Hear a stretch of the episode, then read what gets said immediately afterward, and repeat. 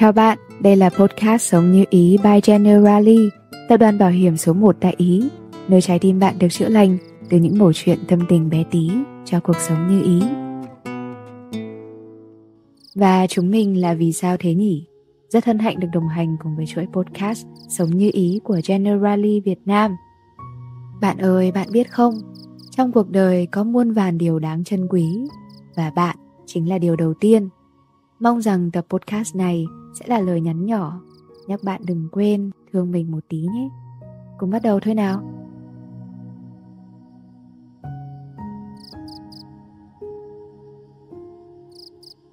Yêu lâu thường thấy chán Tình yêu không phải lúc nào cũng màu hồng Rồi sẽ đến lúc bạn cảm thấy mọi thứ thật quen thuộc, nhàm chán Khi mới yêu, chìm đắm trong tình yêu Nhiều người ví nó như một thiên đường Có thể khư khư cầm điện thoại nhắn tin 24 trên 24 rồi cười tủm tỉm. Ngày nào cũng rủ nhau rong ruổi quanh những cung đường phố xá Và la cả những quán trà sữa đồ ăn. Rồi thao thao bất tuyệt đủ chuyện trên trời dưới đất. Nhưng khi đến một giai đoạn nào đó trong tình yêu, Người ta bỗng cảm thấy nhàm chán nhau đến mức chẳng có gì để nói. Đó liệu có phải là dấu hiệu của việc đã hết tình cảm? Thật ra thì việc cảm thấy chán nhau khi yêu lâu là hoàn toàn bình thường Và ai trong cuộc cũng gặp phải.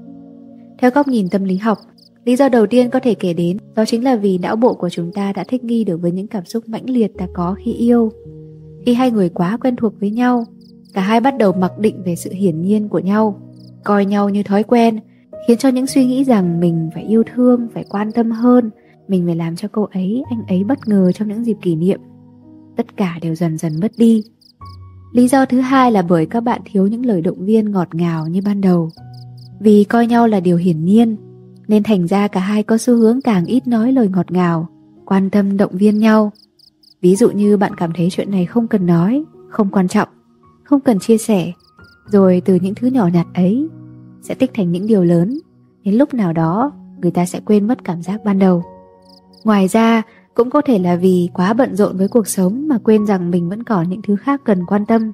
Hồi mới quen vẫn còn đang là học sinh, ngây thơ trong sáng, nghĩ nhiều tới tương lai sau này nhưng dần rồi ai cũng quên đi, quá bận rộn với cuộc sống riêng của mình. Cảm xúc mãnh liệt của hiện đại không ở lại mãi, cả tích cực lẫn tiêu cực. Khái niệm này được gọi là thích nghi khoái lạc, hedonic adaptation. Khi trải qua một sự kiện, dù là niềm vui hay nỗi buồn, những cảm xúc thăng trầm đó rồi cũng sẽ phai dần theo thời gian và trở về trạng thái ổn định. Hãy coi như đây là một trạng thái bình thường mới mà mỗi mối quan hệ đều phải trải qua, tiếp nhận sự nhàm chán này với một tâm thế mới cậu sẽ có một phản ứng thoải mái hơn trong mối quan hệ của mình. Thật ra cảm giác yêu đương ban đầu chưa bao giờ biến mất, dù không còn khiến bạn đỏ mặt thót tim khi anh ấy nắm tay như lúc mới yêu, nhưng trong tiềm thức, anh ấy vẫn nắm chặt tay bạn mỗi khi qua đường, vẫn nhớ nhắc bác chủ quán đừng cho hành vào tô phở của bạn. Cô ấy vẫn nhớ về việc bạn bị dị ứng hải sản hay nhớ tên đồ uống yêu thích của bạn. Tình yêu vẫn hiện diện, chẳng qua là vì bạn đã quá quen với những yêu thương này mà thôi. Tuy nhiên, sau khi đã nhận thức được rõ ràng rằng việc cảm thấy chán nản trong một mối quan hệ là chuyện bình thường, cậu cũng nên hành động để hâm nóng lại tình cảm cho cả hai. Lâu lâu một sự đổi mới sẽ khiến cho cả hai tìm lại được những cảm xúc rung rinh thuở ban đầu. Một cuộc hẹn ở địa điểm mới với một phong cách hoàn toàn khác, những câu hỏi sâu sắc để tìm hiểu nhau có thể khiến cho nhịp tim tăng lên và cả hai đều cảm thấy rộn ràng hơn. Có thể đi du lịch cùng nhau, tận hưởng không gian mới mẻ và khám phá những điều thú vị ở một vùng đất mới cũng là một cách cực kỳ tốt giúp hâm nóng lại tình yêu với chàng. Đây cũng là thời điểm phù hợp để cả hai ngồi lại, cùng tâm sự và trò chuyện sâu về các vấn đề. Ngoài ra, cũng đừng quên dành tặng cho nhau những lời khen, những lời động viên. Đừng tiết kiệm hay ngại ngùng khi bày tỏ lời khen với nửa kia, bởi với đối phương, đây không chỉ là sự công nhận mà còn khiến họ có thêm động lực để cố gắng, tự tin hơn về bản thân mình. Còn một cách khá hữu hiệu nữa chính là hãy tự làm mới bản thân mình. Bởi vì khác với những ngày đầu hẹn hò, sau một thời gian yêu nhau, các cặp đôi dần trở nên buông thả hơn, không còn chăm chút cho bản thân nữa. Họ không còn ăn mặc chỉn chu, trang điểm cầu kỳ mỗi khi gặp nhau. Chính điều này cũng góp phần khiến cho cảm xúc dần trở nên phai nhạt đi lúc nào không hay. Thỉnh thoảng hãy thử thay đổi một kiểu tóc mới, dùng một hương nước hoa lạ hoặc mặc các phong cách khác nhau.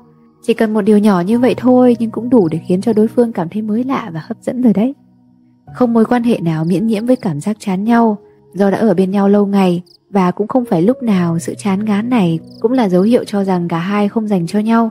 Giai đoạn chán nản hay nhạt dần không phải là dấu hiệu của sự không trung thủy hay cả hai bạn không hợp nhau. Nó đơn giản chỉ là một điểm nhấn trong mối quan hệ của bạn và việc còn lại phụ thuộc vào bạn có muốn vun đắp cho tình yêu của mình hay không mà thôi. Trân trọng hiện tại, thương yêu những điều bé tí, tình yêu sẽ khắc như ý. Cảm ơn bạn đã ở lại để lắng và nghe những giây phút chữa lành cùng Generally. Nếu cảm thấy đồng cảm với những lời tâm tình này, đừng quên ấn theo dõi kênh để đón nghe những tập podcast tiếp theo của Sống Như Ý nhé.